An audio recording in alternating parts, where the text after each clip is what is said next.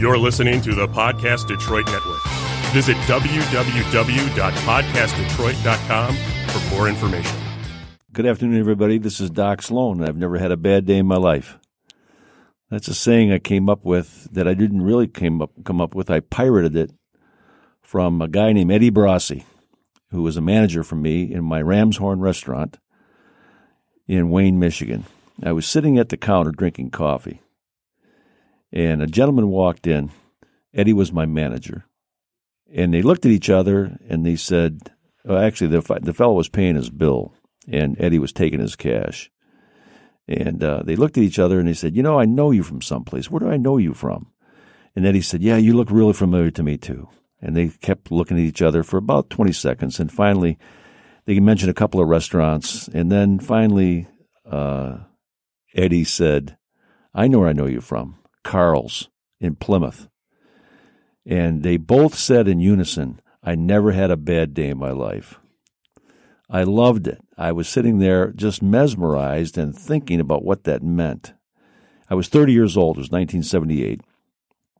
And uh, it just resonated with me. I never had a bad day in my life. And I, I said, who, who said that? And they said, Carl Taylor. He used to own Carl's in Plymouth. It was a, on Starkweather and Plymouth Road and he had a very successful restaurant. He was a Southern gentleman, and he'd had five heart attacks in his life, some open heart surgeries, a lot of health problems.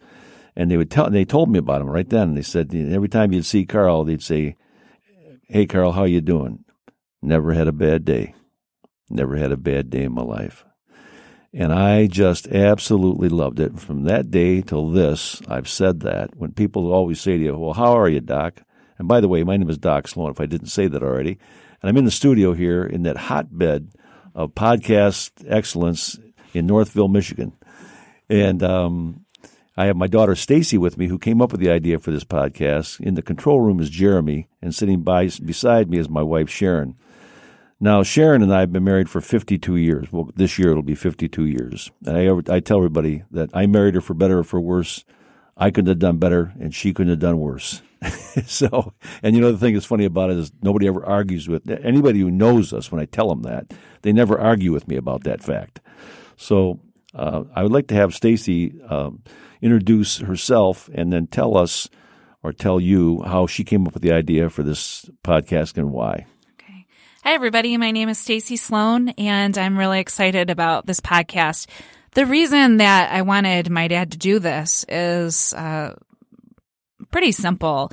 My dad is, has always been really inspirational, very positive to other people. And when people find out who my parents are, the one thing that they say to me is, Oh my gosh, your parents are the best. They're always so happy. They're always in such a good mood. They've always made a habit of other people, um, making them feel really good. And, and that has been true. And that's been like a legacy that I didn't even realize that I had until probably a few years ago. And my dad started sending out these texts to us as a family um, every week on a Sunday, and they were called the 52 Reasons. And at some point, he'll probably tell the story in this podcast about how that came to be. And I started looking forward to these texts every week. And the thing about the texts were that it was completely geared towards being positive and inspirational and starting the week off in a way that would make everybody feel excited about what was to come and sort of changing perspective and mindset about um, who we are and, and what we're supposed to be doing and the way that we should be going through life. And I, I first wanted to give my dad because it's hard to buy a gift for him at all it's it's almost impossible to buy him birthday gift or Christmas gift. So I wanted to save these texts and screenshot them and then turn them into a book that we would have uh, to read in the future. I thought that would mean a lot to him. And then I realized that that was way beyond my depth. I was calling my niece and saying, "Hey, did you? I can't find number forty-eight. Can you send me number forty-eight?" And it was kind of a mess. And I decided, you know what, it would be even better just to have a podcast. So as a family, in the future or even now, we can just sit down and, and listen to my dad talk about his life and maybe my mom if she wants to talk about her perspective too. And then I realized, well, that's really more than just about our family because everybody loves to talk to my parents. Everybody loves to talk to my dad and uh, to hear all of his stories. And he's got such great stories. So being fortunate enough to be in contact with Jamie Flanagan and Brian Donovan through Animal Talk Radio and Podcast Detroit, I thought this is this is going to be the thing. So I'm not going to do the book. I abandoned the book and I decided I'm going to buy him some sessions for a podcast and then we'll have this and hopefully he'll like it. And the first time that I told him about it, I said, "Well, the podcast is about an hour." And he said, Well, geez, do you think I could really talk for an hour? and I said, I absolutely believe that you can talk to anybody for an hour or more. And the podcast is really about a mindset. My dad has been a very successful entrepreneur, basically a self made person. And a lot of that has been um, a blessing on his life, but really a lot of positive attitude and mindset. And it's it's technically not true that he's never had a bad day. There have been I've had some tough nights, tough, but no bad days. tough nights. But it's really that mindset if you were to look at his life, what is the theme? And the theme has been that there has been this deliberate choice and intention to never have a bad day. And we're excited about bringing guests onto the show, other entrepreneurs or other people who have been successful in different ways in their lives or in business and talking to them about what have you done when things were hard? What have you done when technically you could have had a really bad day? And how did you overcome it? And how do you find the way to persevere? And there are so many more of those people than we probably realize. And I think it's inspirational to have access to those kind of stories. Thanks, Stacy. You know, I was watching just a. I've never seen the the film in its in total entirety ever, uh, but it's uh, uh, the Bucket List with um, Jack uh, Nicholson and uh, the black gentleman. Uh, I can't remember the actor's name. Help me out. Oh, was it Will Smith? No, no. Morgan Freeman. Morgan Freeman. Thank you very much. And uh, see, that shows you how much I'm plugged into that. But I was watching, I was watching the show. I got the, the, the idea of the show real quickly. And these guys go on this bucket list. Uh, they've got three months to live or something like that. One's a billionaire, and the other fellow is just an average. I think he's a postman or something. And uh, they they go on this trip and uh, in a private jet. They see the world, and they, they they have this list of all the things they want to do before they die in three months. Well, one guy doesn't make it for three months or after three months, but Jack Nicholson lives to be 81. So if you haven't seen the movie, I ruined it for you, but it's like 20 years old. So anyway, uh, but in the bucket list, uh, Jack Nicholson screams at Morgan Freeman and he says, I'm not everyone. And uh, later on at his uh, funeral, uh, Jack Nicholson said, you know, uh, or James Morgan Freeman, rather, before his funeral, says in a narrative, you know, one time you, he, he read this letter to him, and he said, One time you said, I'm not everyone, but everyone's everyone. And he said, So if you can talk to one person at a time, you're talking to everyone because everyone's everyone. And uh, thank you for that, Stacy. It reminds me of my background of uh, being a child and growing up in a salesman's family. Now, my dad was a car salesman. He was a vacuum cleaner salesman. And I like what Lou Holtz had to say one time. If you're not familiar with who Lou Holtz is, you should look him up and find out all you can about Lou Holtz because he's a great motivator, a great coach, great American. And uh, he used to be uh, the, one of the one of the coaching jobs he had was from uh, was at Notre Dame when it was the pinnacle of his career. But before that, he was a College of William and Mary, uh, the second oldest college in America. It's in Williamsburg, Virginia. And uh, he lost his job, as many coaches do, and he got fired. His wife was a nurse, and uh, she was a trained nurse, and they had three kids, or maybe four, I'm not sure. They were all little. Lou had lost his job, and she had a job, a daytime job, being a nurse. And uh, so he would stay home and watch the kids. And so one day he, uh, she pulled a night shift, I think is the way the story went. And he hadn't uh, been. I mentioned my dad was a salesman. This is why it led me to think about Lou Holtz. And he said, uh, "So I got a job selling cemetery plots." He's here as a football coach. He said, "I got a job selling cemetery plots." And he said that summer, he said, um, "I didn't sell one cemetery plot." He's my wife was working every day, and I didn't sell one cemetery plot. And he thought, um, well, it's not because I can't sell. Because that summer I, I sold our TV, I sold our car, I sold our couch. you get the idea. But he, he wasn't doing very well selling. And his wife gave him a book about goals. And um, so he read the book. She went to work one one day, and she he, he read the book, and he got so excited when he read the book that he uh, got out a yellow legal pad and he wrote down a list of goals. He came up with 119 goals, and I still remember some of them that he I, he didn't list the whole sheet of goals with us in the book the story I was reading, but he he he listed a number of goals, some of which I put on my own bucket list or goal list, if you will. I'll get to those some other time. But he said. Um, she got home and he was so excited and he said, Look, honey, I read your book. I read the book you gave me. I love it. And he said, It really motivated me to to do really well and, and look at the look at the goals I've got down for my life. He wanted to be in the Johnny Carson show. He wanted to uh, land on an aircraft carrier. He wanted to have dinner at the White House. He wanted to have a hole in one.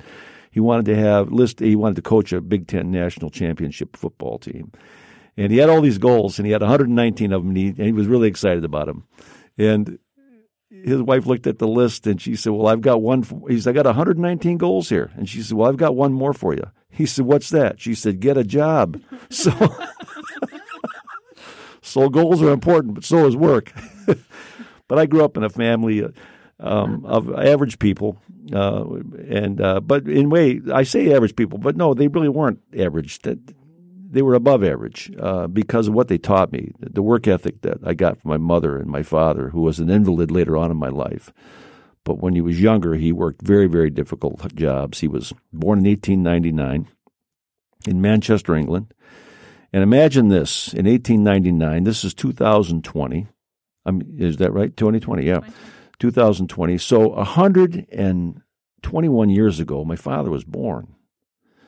And then in England, and they were they were like what Bob Hope said. You know, Bob Hope was from from uh, England, and one time someone said to Bob Hope, "Well, you're British, right, Bob?" And Bob said, "Oh no," he says, "We were never rich enough to be British. We were just English." so, my parents were that same way. My father was English; he wasn't British. Grew up in a coal mining family, and uh, he so uh, they went to eighth grade at 13 years of age. My father went out of a, a school and went to the coal mines with his brothers so he was 13 or 14 years old. I can't even imagine uh, going into a coal mine at 18 and at 13 years of age. And he was there for seven years. And then one of their sisters moved to America, and they all followed suit, which many European families did back in those days. And they all came over to America, and my dad became a salesman. He had a number of jobs, but he finally landed in sales. And it really changed our family's direction, I'm sure, even though I was too young to realize it that the decisions that my dad made and the things he learned uh, were were passed on to me. Now, my mother was from an entirely different background. She was from Ohio, a farm family. Uh, they did well. They they owned farms and they had a normal life even through the depression. My I asked my mother about the depression one time. She was born in 1921, and um, she lived to be the age of 97. And uh, I asked her about the depression one time, and she says, "You know, really, we we didn't experience the depression on the farm." She says, "I was a young girl." She says, "I was only eight years old when it started. I was twelve when it ended, and um, we always had food, and we there was we had cows for milk, and we had food on the table. And we grew our crops, and my mom and dad had a, a garden." and uh, they, they, never lost their farms. It wasn't like out west where there was a dust bowl and things like that. So they had a, a, a tremendous uh, ability to understand and appreciate hard work, but at the same time realized that they were fortunate enough not to know hunger. I don't know that my father knew hunger either, but I, th- I think he might have uh, in England as being a coal miner. But the two of them got married, and they brought together this really great ingredient of uh, hard work and imagination, I would say. My dad had a vivid imagination, a great sense of humor. My mom was a worrier. My dad was very carefree. Um, it's typical of marriages where opposites attract. And uh, I I really do think I got the best of both worlds. I really do. When I look back, I got my saving nature, my hard work nature. Well, my dad was a hard worker, but by the time I got of age to understand all that, he was um, sick. He was he had emphysema. He was uh, he was a coal miner, as I mentioned, and then he smoked Chesterfields and uh, no filters, two or three packs a day and eventually it caught up to him. And by the time I was uh, born and two years of age, he got pneumonia, and then the emphysema set in. And then for the rest of my life, and I wasn't even aware of that at two years of age, uh, my dad was started to get progressively sick every year, sicker and sicker, and and just uh, weaker and weaker every year. So when I say he was an invalid, he wasn't like um, in a wheelchair, but uh, he had oxygen by his bedside, things like that. But we had this. But he even when he didn't work, couldn't work, really is a better way to put it. Uh, he would always in, instill and invest in myself and my brother. Not so much my sister, I don't think. She'd have to say that for herself. But the values of selling he shared with me and my brother, and we both had paper routes. So when we were growing up, we this whole new world of being able to make money when you're 11 years old, other than shoveling someone's walk um, in the wintertime or cutting their grass in the summertime, uh, to have a regular steady job like a paper route, it, it, it, was very appealing to myself and my older brother. And uh, so we both got paper routes, Detroit newspaper routes. And I had to wait a little, about a year after my brother, because uh, you could only have a route when you were 12. And I was 11 years old. And actually, they gave me a route because they of my brother. And uh, you had to buy a route back in those days. But anyway, I bought a route. How much did the route cost? Cost me ten dollars, and it was at Flamingo Trailer Park. It's still there today at Nine Mile Middlebelt Road. My brother had the subdivision across the street, and uh, I paid ten dollars for the route, and I was extremely excited about it. But then we really learned how to um, make our own money in some ways. We we already knew how to work, but uh, it was a it was kind of a steady day to day, day in day out seven days a week, 365 days a year. And um, so they had these contests, and you, you, could win candy bars was the lowest contest, or you could win maybe a bow and arrow, or a flashlight, or a camera, or a sleeping bag, a or bow and arrow. A bow and arrow, yeah. so that's awesome. You yeah. could never do that in 2020. Isn't, that's yeah, that's really true. I'm wondering that's, if people know what a paper route is. Yeah, no kidding. That's a good point. So uh, that's funny. So uh, we we were just and they have it all hanging up on the the manager's name was Mr. Eager, and uh, he he was uh, he he had all these these prizes hanging up on this wall in his office. And the office was in the basement of his home in Farmington Hills, around Middlebelt and Grand River area. And the uh, my brother and I would go in and look at that wall and say, and it was a trip to Washington D.C., which we never won. We never won the trip to Washington D.C., but we won everything on that board. I'm pretty sure we won everything on that board one time or another: the bow and arrow, the camera, the sleeping bag, uh, the flashlights. Uh, the, and what they do is when you got a new customer, they give you a, a number, and you pull the number, and they had a little punch card. It was like a lottery almost, and you pull up the you, you you pull up the punch on the top of the card, you peel it off. It's like a scratch and win today, but it was way before that. And um, if they had the, the number you picked, gave you the number of the prize. And so if you picked 21 and, and a bow and arrow was 21, you got 21. But if it was three and, and, it was a Babe Ruth candy bar, you got the Babe Ruth candy bar, that type of thing. But we were always winning. So my brother and I would go into my dad's bedroom. He would be laying there in his pajamas because, again, he had this emphysema with oxygen behind beside the bed. And uh, he would train us. We were 11, 12 years old and we would tra- he would train us. We would walk up to his bedroom. The door was open, and we'd have to knock on the door. And he'd say, "Hello, come in." And we'd walk in, and he'd say, "What do you want?" And we'd say, "Uh, well, speak up."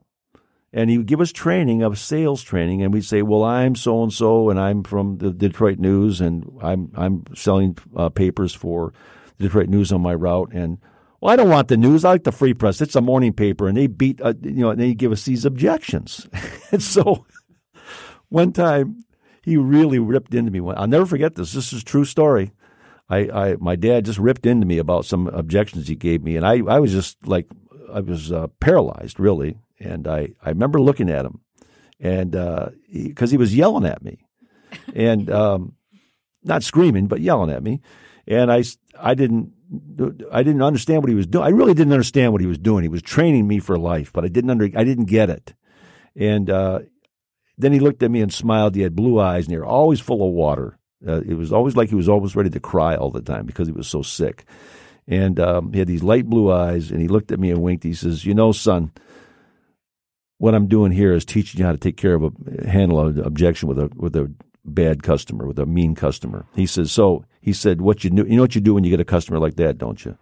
I said, "No, Dad. What do you do?" He says, "You look him in the eye and you say, well, how many paper boys have you had for breakfast today?"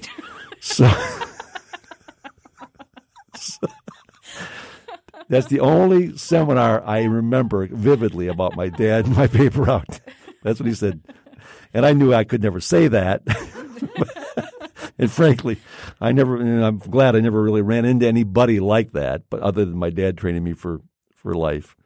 Uh, but I started to say about my background. I was listening to Bill Cosby one time talking before he fell from grace on a TV show. And uh, he was talking, and I used to always say, uh, when I tell my life story in a, in a capsule, you know, like in, in like an elevator pitch, I'd say, "Well, we grew we grew up poor, and my dad was an invalid. My mom worked three jobs, and blah blah blah. Feel sorry for me. I didn't really I want people to feel sorry for me, but I was I'd tell the I'd pitch it that way. We grew up poor, and then one day I was watching Bill Cosby on TV, and he said to whoever he was talking to, "You know, we weren't poor, but we were broke." And I thought, man, that describes my childhood. I really realized that that's my my my my story about myself, about my life, was inaccurate because I was listening to other people's story about me and how they described themselves. And I started to kind of glom on to their narrative for their lives. And I really realized that no, we weren't poor. We were broke. And in many ways, we were rich because we had love in our family. There's only three things that children need love, discipline, and direction. And I had that in spades in my house. We had a lot of love, a lot of discipline, a lot of direction. And poor people don't have anything, they don't have anywhere to live. They worry about the rent payment. Well, I'm sure my mom and dad worried about that, but uh, they don't have heat. They don't have food. They don't have a car. They don't have gas for their car if they have a car. And uh, that's the kind of life I grew up in. And I really realized I was I grew up in a in a very rich family, but we were poor. We weren't poor, but we were broke. So, how did it happen um, that you sort of discovered this idea of um, motivation and inspiration? Was that interesting to you because your dad was always really into that? Is that something that you developed after you sort of became self employed? What was your first sort of foray into entrepreneurship? My first foray was cutting lawns and, and shoveling walks. Mm-hmm but that doesn't really count from the standpoint of adult life. But I learned, we we had a we had a great need in our family. Uh, once I got to be about well ten or eleven years old, eleven years old when I got a route, we started to buy our own have to buy our own clothes. Now my mother would buy us Wrangler jeans for school, and uh, we wanted Levi's. Wrangler jeans cost two dollars a pair. Levi's cost four dollars and fifty cents a pair, and my mom couldn't afford to buy us Wrangler, uh, Levi jeans. And so what we would say is, well, if we give you the extra money, can we have Levi's? And she said, well, that's fine. And so we started buying our own clothes and realizing what was important to us. And, and of course, having a paper route and having our own money, even though it wasn't a lot, it was like $10 a week. Uh, but it was more than the $10 a week I had before I had my paper route. Mm-hmm. So that's kind of where it started to realize I could make money. Um, but the to answer your question specifically or more poignantly would be um, that because of the training I had as a as a child, and because of the people that were in my life, in my family. Don't forget, Stacy and the audience here.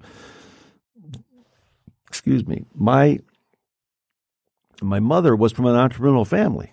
They they had farms, so they had a different life than we did. Um, they they didn't they were not showy. All their money was in their land, but they were they were probably pretty wealthy when I look back on it.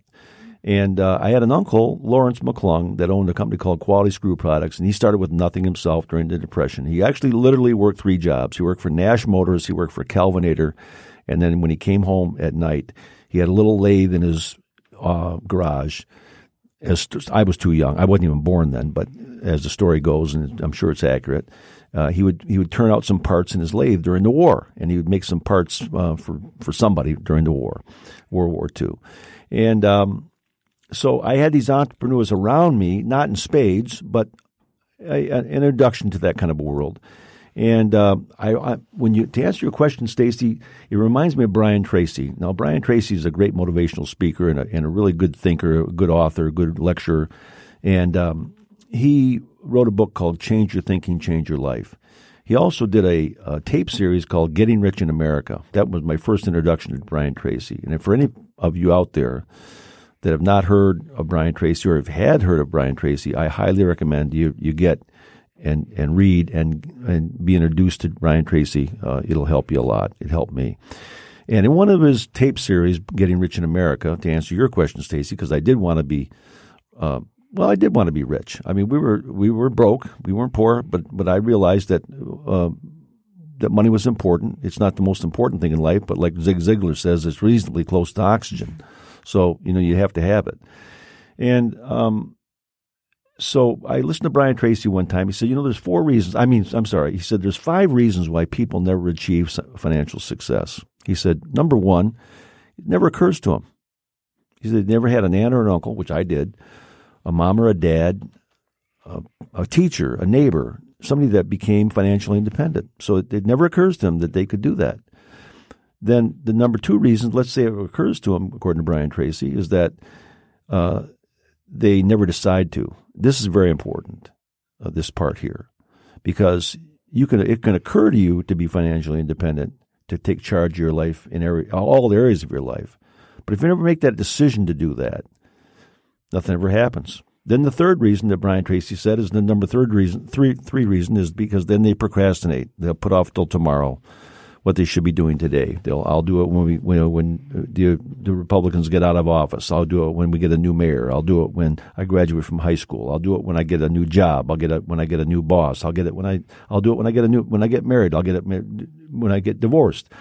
And they have all these reasons that they procrastinate and they keep putting it off. And I know what Zig Ziglar said about that too. You'll hear me quote him a lot. He said, "Yeah," he said, "You know," he says, uh, "the greatest labor saving device ever invented was tomorrow." And uh, that's where a lot of people are. So that's number three. So number one, it, it doesn't occur to them. Number three, two, it doesn't. Uh, they don't decide to. Number three, they procrastinate. Number four, now we're going to get into the real meat of it and that is they don't understand the understand the concept of long range time. I'm sorry, of um, delayed gratification. In other words, I'll eat hot dogs today so I can have steak tomorrow. And a lot of people, because we live in such an instant gratification society today, I believe with all my heart, mind, and soul that what I see today with credit cards, not that they're bad, but they can be devastating. But they want instant gratification, and same with the job. They want to go right to the top and um, we'll talk again how I started out with very humble beginnings of my first business that I started with twenty dollars, uh, but we won't get into that today. And um, so they don't understand the, the, concept of delayed gratification. I I learned that lesson over and over again in my life that I always had to be putting off for today for tomorrow. And many times um, it was devastating to me emotionally and mentally as a child but it really motivated me later on as an adult. And then the fifth reason, and the most important reason, I want everybody to pay attention. If you have a pen and pencil, write this down. Life has a law. There's a formula called LA equals EC. I will defy and bet anybody in this in this podcast audience that if I, I I can't give out their cell phone numbers, but I would do this if you knew me. I've told people this before. I will bet you a dollar bill in your wallet to a hundred dollar bill in my my money clip, hundred to one odds, that you can call any one of my children, John, Stacy, or Lori, and ask them. Your dad says there's a formula called LA equals EC. What does that mean? I said, if they can't give you the answer, I'll give you a $100. That's the bet I'll make. I'll give you a $100. Now, I had a guy named Christian Kuhn who was a salesman for me one time, and I told him this story. And the next day, he came because he did have access to my kids' phone numbers. And the next day, he came in and laid two dollars on my desk. Mm-hmm. He said, "I called two of your kids, and they both knew." He said, "I figured it was worth a hundred dollars." and he said, "I called two of your kids, and both of them knew the answer to your your formula." It's not my formula; it's Brian Tracy's formula. And Brian Tracy said this: fifth reason why most people do not ever achieve financial independence in life, and that is that life has a law it's called the law of accumulation. That's the LA part of the formula. LA, life has a law of accumulation. And he said, and the law of accumulation states and tells us and demands that everything counts. That's the EC. LA equals EC. The law of accumulation says everything counts. Again, with Brian Tracy saying this in his uh, tape series, Getting Rich in America, now, he said most people live their life like all the good stuff counts, but not the bad stuff, the negative stuff. I cheated on a test. I was dishonest. I got up late today. I didn't. I didn't go to work on time. But uh, I ran a mile. I drank some orange juice instead of a, a milkshake. We have a way of compromising our, our ideas and our and our excuses for why we are successful. He said, but life is just writing down a ledger all the time. And on let's say on the right hand side, you have this ledger of all these good things you've done, and then on the left hand side, you have a ledger of all these negative things you might have done or habits you might have. And they are either dragging you down or building you up. So, which side of your column are you filling up? And Brian Tracy said this. He said, You'll look at successful people. It's not that they don't make success, make mistakes. They make a lot of mistakes, some fewer than others. But he said, they make more right choices than wrong choices. They make more positive decisions than negative decisions. They do more things right than they do wrong. And the ledger speaks for itself. So the law of accumulation states everything counts. And that's really what caused me, when I started to come into concept with these truths and these ideas, it, it made me thirsty and hungry, like a sponge, really, for more all the time. And I first came in contact with these principles, Stacy, uh, when I was about 21 years of age. Okay, so that was after you started your first business. Yes, I started my first business when I was 19 years of age. Uh, when I was in college, I wanted to be an airline pilot. I was always interested in flying, and I love flying. I've owned five airplanes, and um, I, um, I I read about what airline pilots made. It was back in those days. It doesn't sound like a lot of money today, but in the uh, 60s, but 1965 an average captain for one of the airlines would make about forty thousand dollars a year. That was huge money back in those days mm-hmm. for someone to make that, and they only flew twenty hours a week, and that that like intrigued me. How can you work half of a week and only and get paid six, eight, ten, twelve times more than the average American makes? So it kind of interested me to go toward an airline career, and um, so it started me taking my flying lessons while I was going to college and uh, then I didn't have enough money to take my flying lessons because I was working at a Kmart making a dollar sixty an hour. So then I uh, realized I could start a little window cleaning company and make more money. So that's what I did while I was going to college. I started making, uh, taking flying lessons and paying for them by washing windows instead of working for Kmart at a dollar sixty an hour.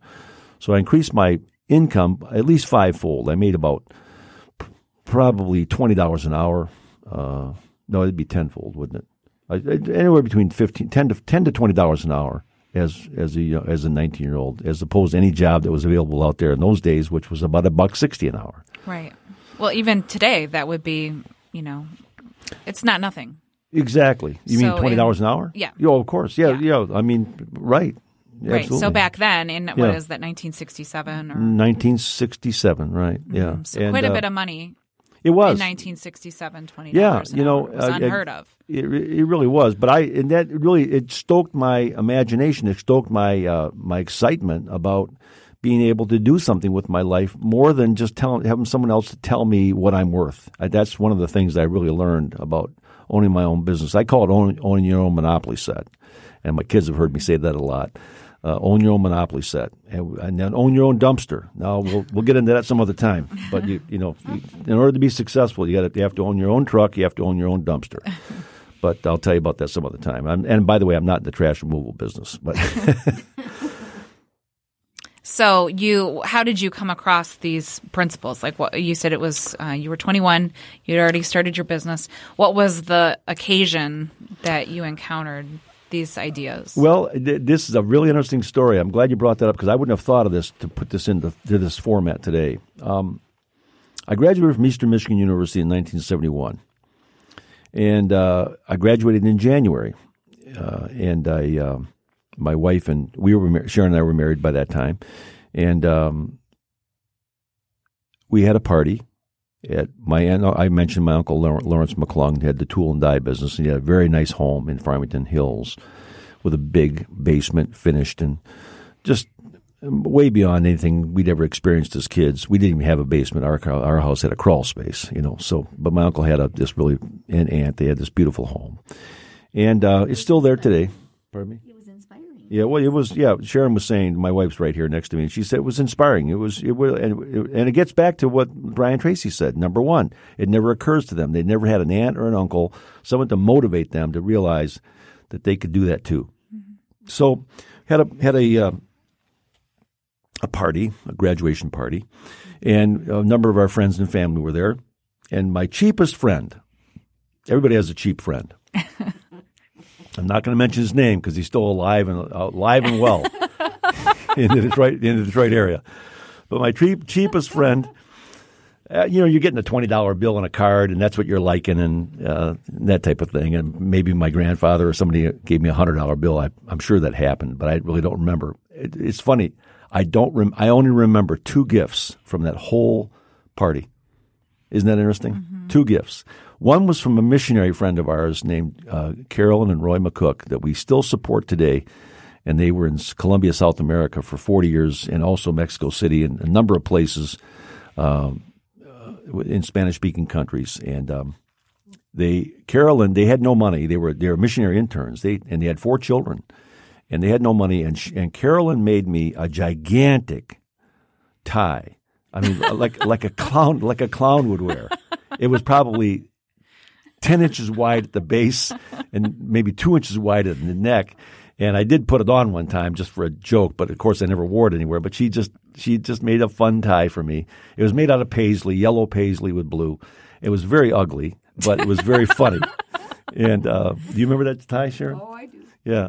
And then We the other no, I think we finally threw it out, but we kept it for a number of years and as we moved from house to house. But then the other gift I gave, which gets to your point, Stacy, was what what motivated me. My cheapest friend gave me. I opened the card up, and uh, inside the card was a notification that you've just been gifted a year's subscription to Success Unlimited magazine. The supply, the subscription, I'm sorry, the subscription in those days cost three dollars and ninety seven cents a year. It was right on the thing. It showed the, the little card that he filled out, mm-hmm. and I thought this figures, you know. the guy gives me a magazine subscription.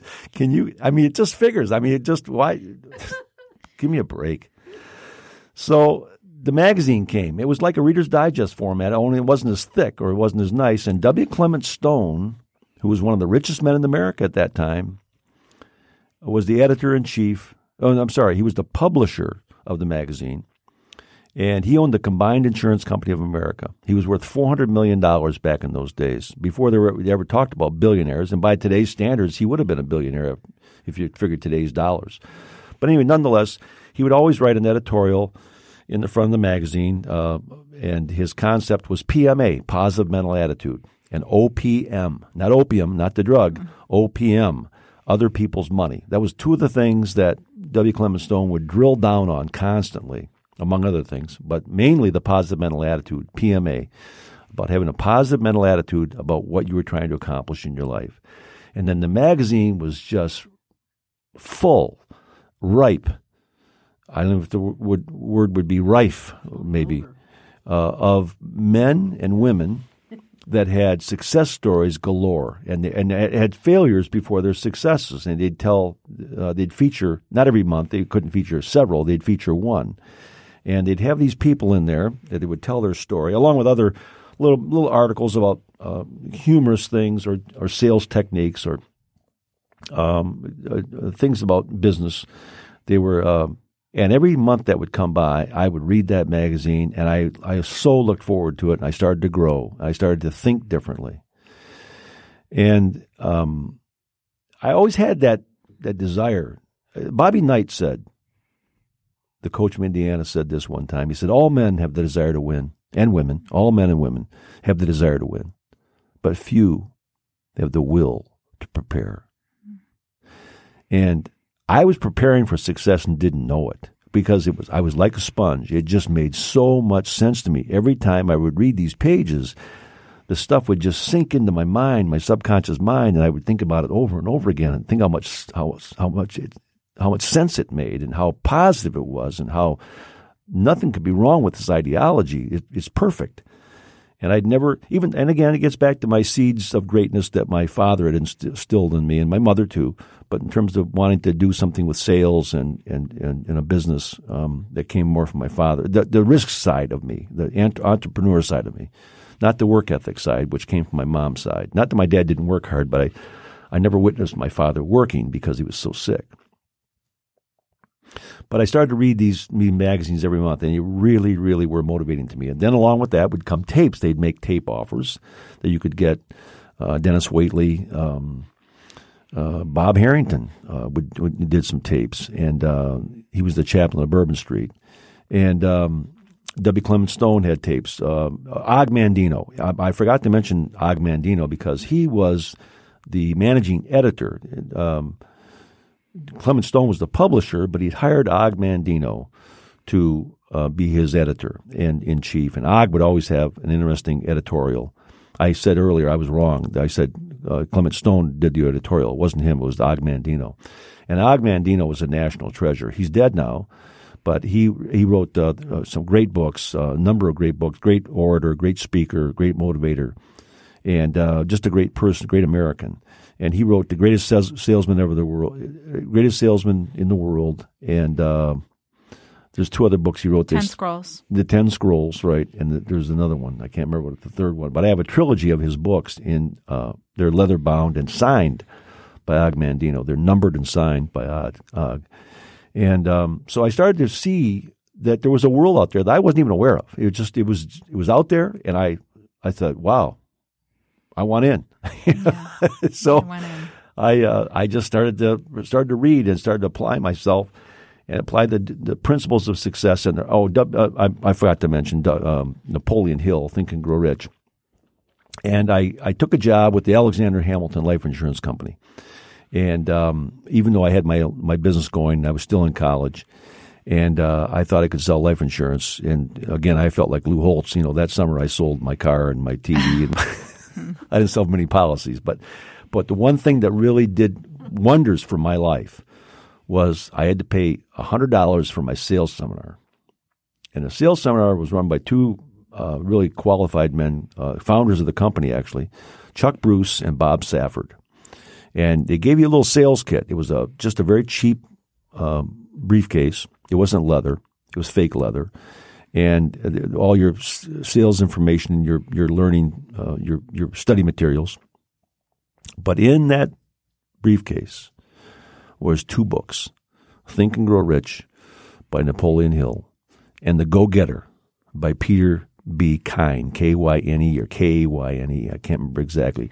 The the, the Go Getter was a, a hardbound book, and it was only probably oh maybe fifty pages, if that. Very thin book hardbound, hardcover, gray. It was gray with either black or red lettering on it. Unfortunately, I've lost my original copy to that book of uh, The Go Getter. It's very good. I highly recommend it.